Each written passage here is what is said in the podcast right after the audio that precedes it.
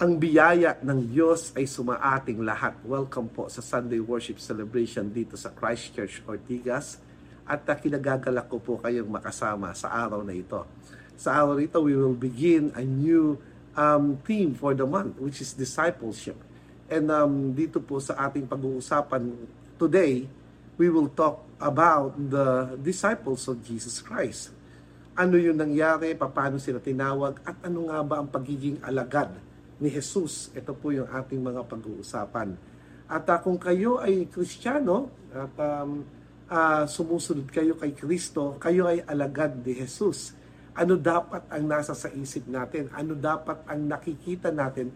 At paano nga ba maging alagad ni Jesus? Ito po yung mga katanungan na dapat nating sagutin. Ito ay napapanahon dahil uh, maraming mga gawain ang Christchurch Ortigas patungkol sa discipleship As you all know, we are part of what we call relational discipleship. And at um, ginagawa natin, maka, actually magkakaroon tayo ng mga discipleship experience. And today, ako po ay nasa Bacolod upang uh, uh, ipahayag ang uh, relational discipleship. Um, galing na po kami sa Dumaguete, sa Kabankalan City, at ngayon sa Bacolod. At uh, maraming mga churches ang natutulungan natin patungkol dito sa tinatawag na discipleship. So, uh, without further ado, ating pong sisimulan ang uh, ating theme for the month today. At uh, ito po ay uh, nasa Mark, the book of Mark, chapter 1. Bago po tayo magsimula, tayo po ay manalangin. Dakilang Diyos na makapangyarihan sa lahat, kami po ay lumalapit sa inyo na mayroong pagpapakumbaba sa aming mga puso. Kami po ay nagpapasalamat sa araw na ito dahil hindi nyo kami pinababayaan.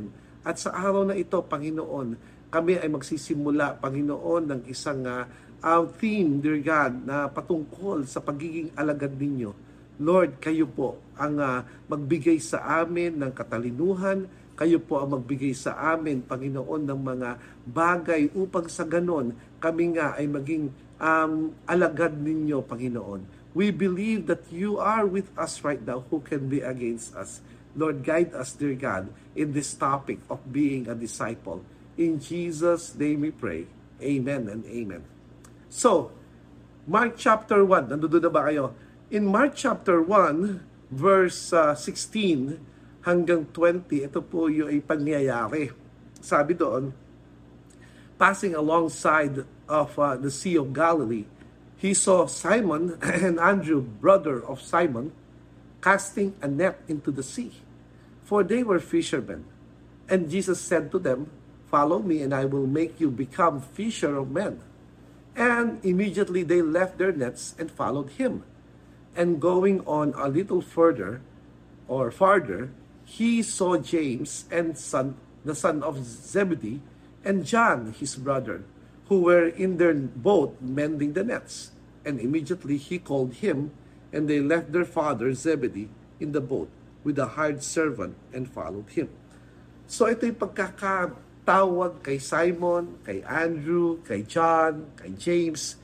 At uh, ito ay uh, pinaniniwalaan na isang tagpo, lalong-lalo na sa sa mga gospel ay uh, isang tagpo na kung saan ipinahayag ng Panginoong Hesus ang pagiging alagad.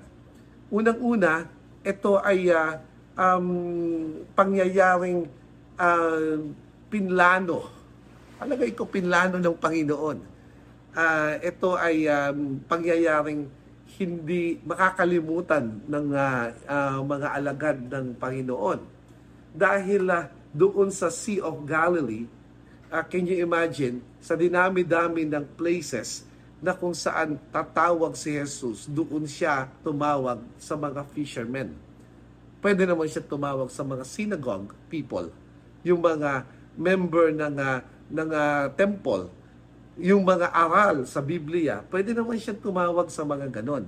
Un, makikita mo dito yung tinatawag na simplicity ng Panginoon. Ang simplicity na yon na kung saan common people ang tinawag ni Lord. At dahil sa pagkakatawag na to, maraming mga bagay ang dapat nating isaalang-alang. First, ang dapat nating isaalang-alang ay yung tinatawag na pagiging alagad. Makikita natin dito sa verse 17, sabi niya, Jesus said to them, follow me. Alam natin, kahit doon sa Matthew 4.19, sinasabi natin, come follow me and I will make you fishers of men. Ganun din ang uh, sinasabi dito, follow me. So, when we say follow me, that means um, the disciple, a disciple is the one who follows Christ. Yun ang kinakailangan nating makita. Yun ang kinakailangan nating malaman. At yun ang kinakailangan nating isabuhay. Paano natin isinasabuhay ang pagiging alagad? Upang, upang sa ganun matawag tayong alagad, tayo ay sumusunod kay Kristo. Tanungin mo nga yung uh, kasama mo ngayon. Sumusunod ka ba kay Kristo? Dahil ang pagsunod kay Kristo ay tatak ng pagiging alagad niya.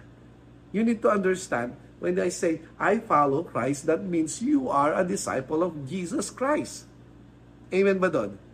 Kasi kung hindi ka sumusunod, paano masasabi na ikaw ay alagad? Take note, uh, ang, ang pagiging alagad ay yung pagsunod natin. Saan tayo sumusunod particularly? Well, ang uh, sinusundan natin ay ang tinatawag na Christ-likeness. Yun ang uh, pagiging katulad tayo ni Jesus hindi lamang doon sa kanyang ginagawa, kung hindi doon sa kanyang character. The very character of Christ. And the very characters, character of Christ talks about what we call spiritual maturity. This spiritual maturity must be in our life so that we can uh, be an effective disciple of Jesus Christ. You see, you can only be an effective uh, disciple if you are spiritually mature. That is why I truly believe that that um, a, a disciple should aim for what we call spiritually spiritual maturity. And um, siguro tatanungin ako, teka muna, talaga ba talag, maka, makakarating ba tayo doon sa pagiging spiritually matured? Well, the truth is that hindi. Subalit yung dapat ang ine-aim paragi natin. Hindi tayo nagsesettle sa mga maliliit na bagay kung hindi nakikita sa atin yung tinatawag na bunga ng Espiritu. At ang bunga ng Espiritu sa atin ang siyang nagsasabi na tayo nga ay spiritually mature because that same fruit of the Spirit is the character of God. So when we say, follow me, and when we said that, uh, that the disciple is the one who follows Christ, that means we are spiritually matured. And how can we be spiritually mature? By Christ Himself. Dahil yung sumunod na sinabi niya, sabi niya, and I will make you become. I will make you become. When we when when he said this, it means that we are changed by Christ. Sabi niya, I will make you become. I will make you. Even in Matthew 4:19, he said this, I will make you. He is the one who is making the changes in our life. Siya ang nagbibigay ng tinatawag na pagbabago sa ating buhay. At mararanasan natin ang pagbabagong yan kung nakikita sa atin ang bunga ng Espiritu. That's the truth. Dapat nakikita sa iyo ang bunga ng Espiritu. Kung titingnan natin, ano nga ba ang tinatawag na bunga ng Espiritu? Di ba? At nakasaad ito sa Galatians chapter 5 verse 22 to 23. So, basahin natin. Sabi doon sa Galatians 5, 22 to 23, But the fruit, bunga, but the fruit of the Spirit is love. So, the fruit it pertains to what we call mature uh, tree or mature uh, life. You cannot have fruit without maturity. Amen ba doon? Hindi ka pwedeng magkaroon ng bunga kung hindi mature. Ang puno hindi pwedeng magkaroon ng bunga kung hindi mature. That is why he said, but the fruit, ang bunga ng Espiritu sa buhay natin ha, ito ang bunga ng Espiritu. What? Love. That's the first thing. The fruit of the Spirit is love. Pag-ibig. pag-ibig.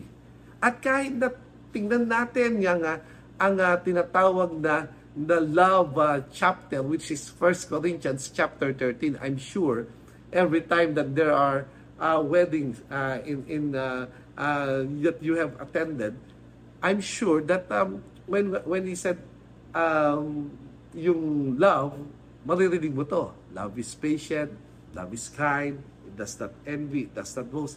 This is the fruit of the Spirit ang bunga ng Espiritu. Tayo ay umiibig. At hindi ito yung romantic love. Hindi rin ito yung, yung love na, na pangsamantala lamang. Ang, ang pinag-uusapan dito ay hanggang kamatayan. Dahil nung sinabi ni Jesus ng pag-ibig niya sa atin, siya ay namatay para sa atin. Kaya nga kahit na sa tinatawag na pagiging alagad ni Kristo, ang pag-ibig dapat natin ay hanggang kamatayan. Parang bumigat ano, pagka pinag-usapan ang pagiging uh, alagad. Dahil ang katotohanan, when we say, I am um, the, a disciple of Jesus Christ, that means we love each other. And Jesus said also that uh, uh, um, love one another and prove to be my disciples. Malalaman mo na isang alagad, ang isang ang isang uh, tao, alagad ni Kristo kung meron siyang pag-ibig. Ito ay bunga ng Espiritu sa Kanya. Ano yung ibig sabihin nito? Ang ibig sabihin nito, if you are part of the congregation, if you saw someone in the congregation, if you have that covenant within the congregation, that means you love the people inside the congregation no matter what until death do you part. Parang ang hirap. Yes, mahirap ito. Subalit makikita natin na ang bungang ito ang siyang nagde-define sa atin sa pagiging alagad natin. Another thing, joy. Di ba? Meron ka bang tinatawag na joy sa ministry? And that means we we have this this what we call a freedom, di ba?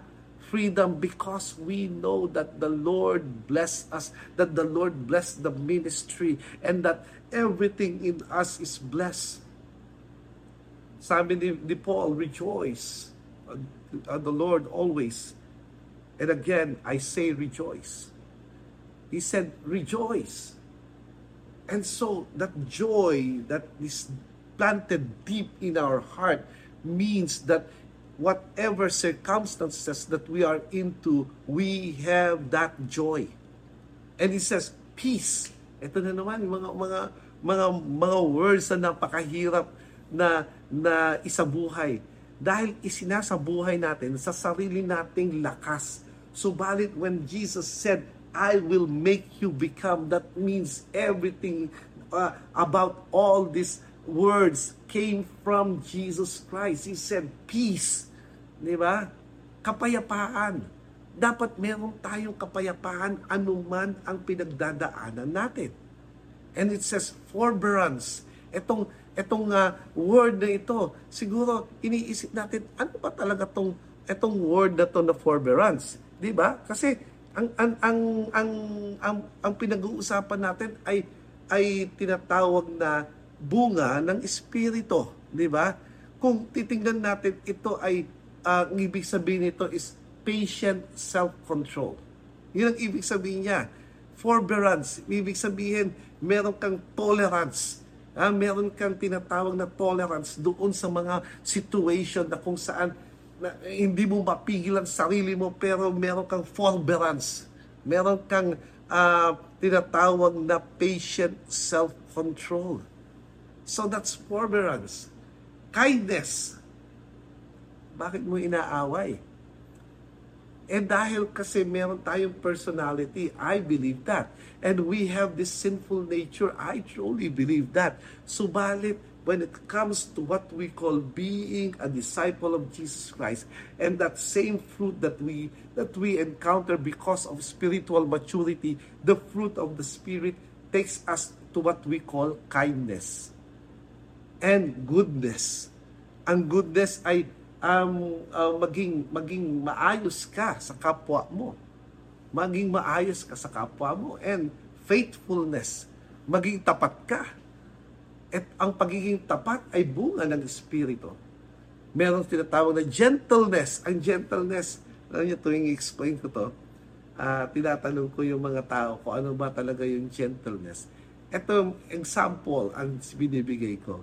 Ang example ng gentleness is that if you are a person na kung saan yung mga tao sa paligid mo ay komportable sa'yo, then you are a gentle person. Meron ka bang kilalang tao na na parang ayaw man lang mo, ayaw mo dumikit doon sa taong yun. Yun ang ibig sabihin, di ba? And lastly, self-control. Ito ay bunga ng Espiritu na kung saan tayo ay merong tinatawag parang ano ito forbearance parang patiently or patient ano uh, um, uh, controlled being. Hindi mo uh, hinahayaan na nagwawala ka. Hindi mo hinahayaan yon lalong-lalo na pagka ang mga taong nakatingin sa iyo ay umaasa sa iyo so when we say I will make you that means God wants us to have uh, that kind of maturity, a spiritual maturity. Yun ang gusto ng Panginoon sa atin. Yun ang gusto ng Panginoon sa iyo. Sabi niya, I will make you become. Even in Matthew 4.19, it talks about, I will make you. And so, when we say, I will make you, a disciple is changed by Christ is the one who is changed by Christ. And also, sabi niya, fishers of men. Fishers of men. So, a disciple is the one who is committed to the mission of Christ. Are you committed to the mission of Christ? Yun ang, yun ang tanong. Dahil ang mission ng Panginoong Jesus dito sa lupa ay gusto kang maging partner. Ikaw ay ay ipapahayuin niya, ikaw ay gagamitin niya upang sa ganon ang uh, sanlibutan ay makakilala sa Kanya. So kung padayang iwas mo at ayaw mo maging part ng ministry ng uh, church, therefore you are not on mission with Christ. Pero, Pastor, busy ako eh. Those are uh, the, the, the things na sinasabi ng mga uh, merong idols. Kasi ang idols hindi naman lang yung, yung rebulto eh. Part of which is what we call yung, yung tinatawag na business ng buhay natin. Busy sa work, your idol is work. Lahat ng mas importante pa kesa kay Jesus, yun ay makoconsider nating idols. So, what happened here? Simon, Andrew, who else?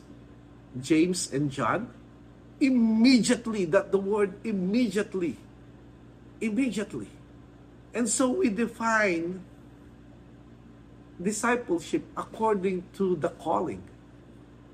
But how they they reacted during that time. Sinabi ba nila, Lord, dito na lang ako kasi kinikilangan kong mag, ano, eh, kumita ng pera eh. Lord, ako ay uh, sasabahan ko na lang tatay ko. Lord, ganito, Lord, ganyan. Hindi. The word here is immediately they left their nets and followed Him. Immediately. That means you cannot be a disciple, a disciple of Jesus Christ if you're not available. Kahit na anong galing mo, kung hindi ka available, wala rin. Kahit na anong alam mo kung hindi ka available, wala din. Kahit anong yaman mo, kung hindi ka available, baliwala. Pastor, what do you want from me? No, no, it's not me. It's God. It's Jesus who are calling you. It's not me. If it is me, then don't go immediately. But it is God ano ang reason mo not to follow Jesus Christ? Ano ang reason mo not to change by Jesus Christ? Ano ang reason mo that you are not committed to the mission of Jesus Christ? If you have all the reasons in the world, that means you are reasoning with Christ, not me. Yun ang totoo nun. Hindi ako, hindi ako ang nagsabi nito, hindi ako nag, naglagay ng definition na ito, hindi ako ang tumawag sa iyo. Ang tumawag sa iyo ay ang Panginoong Jesus. Wala nang iba.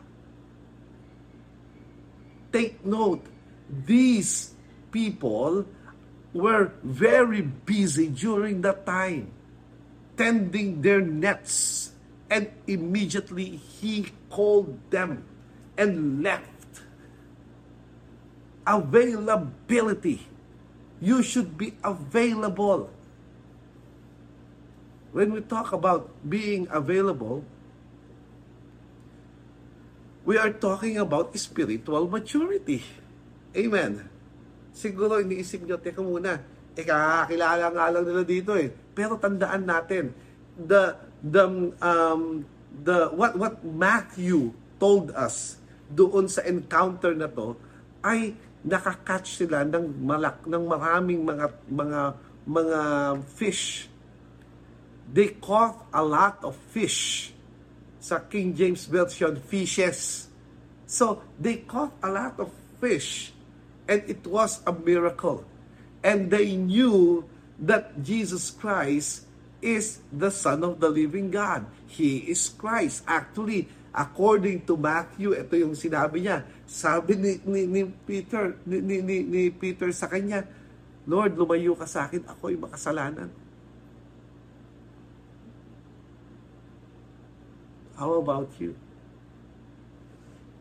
Are you acting the same way just like Peter did? Bakit ganun? Bakit ganun ang ano ang ang dapat nating makita? Dahil ang katotohanan ay we are so busy in this world that we neglect and forget the calling that we have. Calling. And when we talk about calling, we talk, are talking about availability. Are you available for the sake of Christ? Are we available for the sake of Christ? Pastor, paano yan? Yung aking pamilya.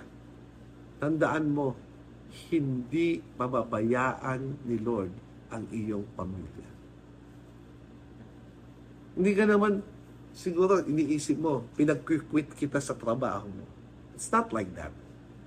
Because when we look at the Great Commission, uh, the Great Commission, Matthew 28,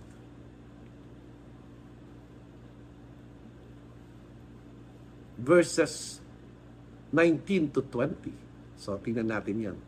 Uh, if you have your Bibles with you, I would like you to open it in Matthew 28, verses 19 to 20.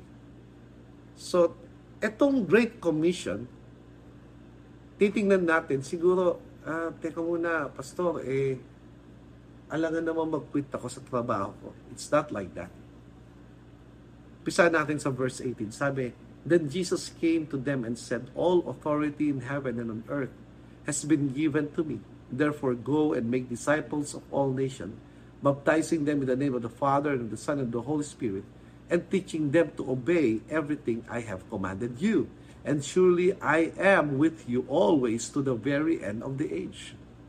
What does it mean? Ang sabi ni Jesus Christ, lahat ng authority na sa akin. At inuutosan kita. Sabi, therefore go. Actually, ang ang ang uh, ibig niyang sabihin nito, as you go, that means everything that you do, as you do your thing, as you do your work, make disciples. How to make disciples, Lord? Well, baptizing them and teaching them to obey. But you need to be available. Sabi, ang sabi niya is that as you go, therefore go, as you go. Ibig sabihin kung anong ginagawa mo, ikaw ba ay engineer, ikaw ba ay doktor, ikaw ba ay lawyer, ikaw ba, ikaw ba ay teacher, anything that you're doing, that means do make disciples out of those relationships in at work that you have. Yun ang katotohanan. Sabi, all authority has been given to me and so make disciples. You make disciples in your office, you make disciples in your school, you make disciples in your community, you make disciples anywhere you are. Because that is a command of Jesus Christ. Availability. Availability. We must be available for Jesus. Because a disciple is the one who follows Christ, who's the one who is changed by Christ, and is the one who is on mission with Christ. Without that proper understanding of being a disciple, then we are missing something about our Christian life. Na marami tayong nakakalimutan at marami tayong dapat pag-isipan. Mabigat ang aral ng pagiging alagad, subalit kailangan natin mapagwagian ang lahat ng mga bagay at ang unang pagwawagian natin ay pagiging available natin. Yes, Lord, I'm here. Send me. Well, I'm sending you to where you are. Go and make disciples. Go and make disciples. Wherever you are, go and make disciples. Whoever your circle of influence, go and make disciples. Whatever your your capacity or or uh, circumstances, go and make disciples.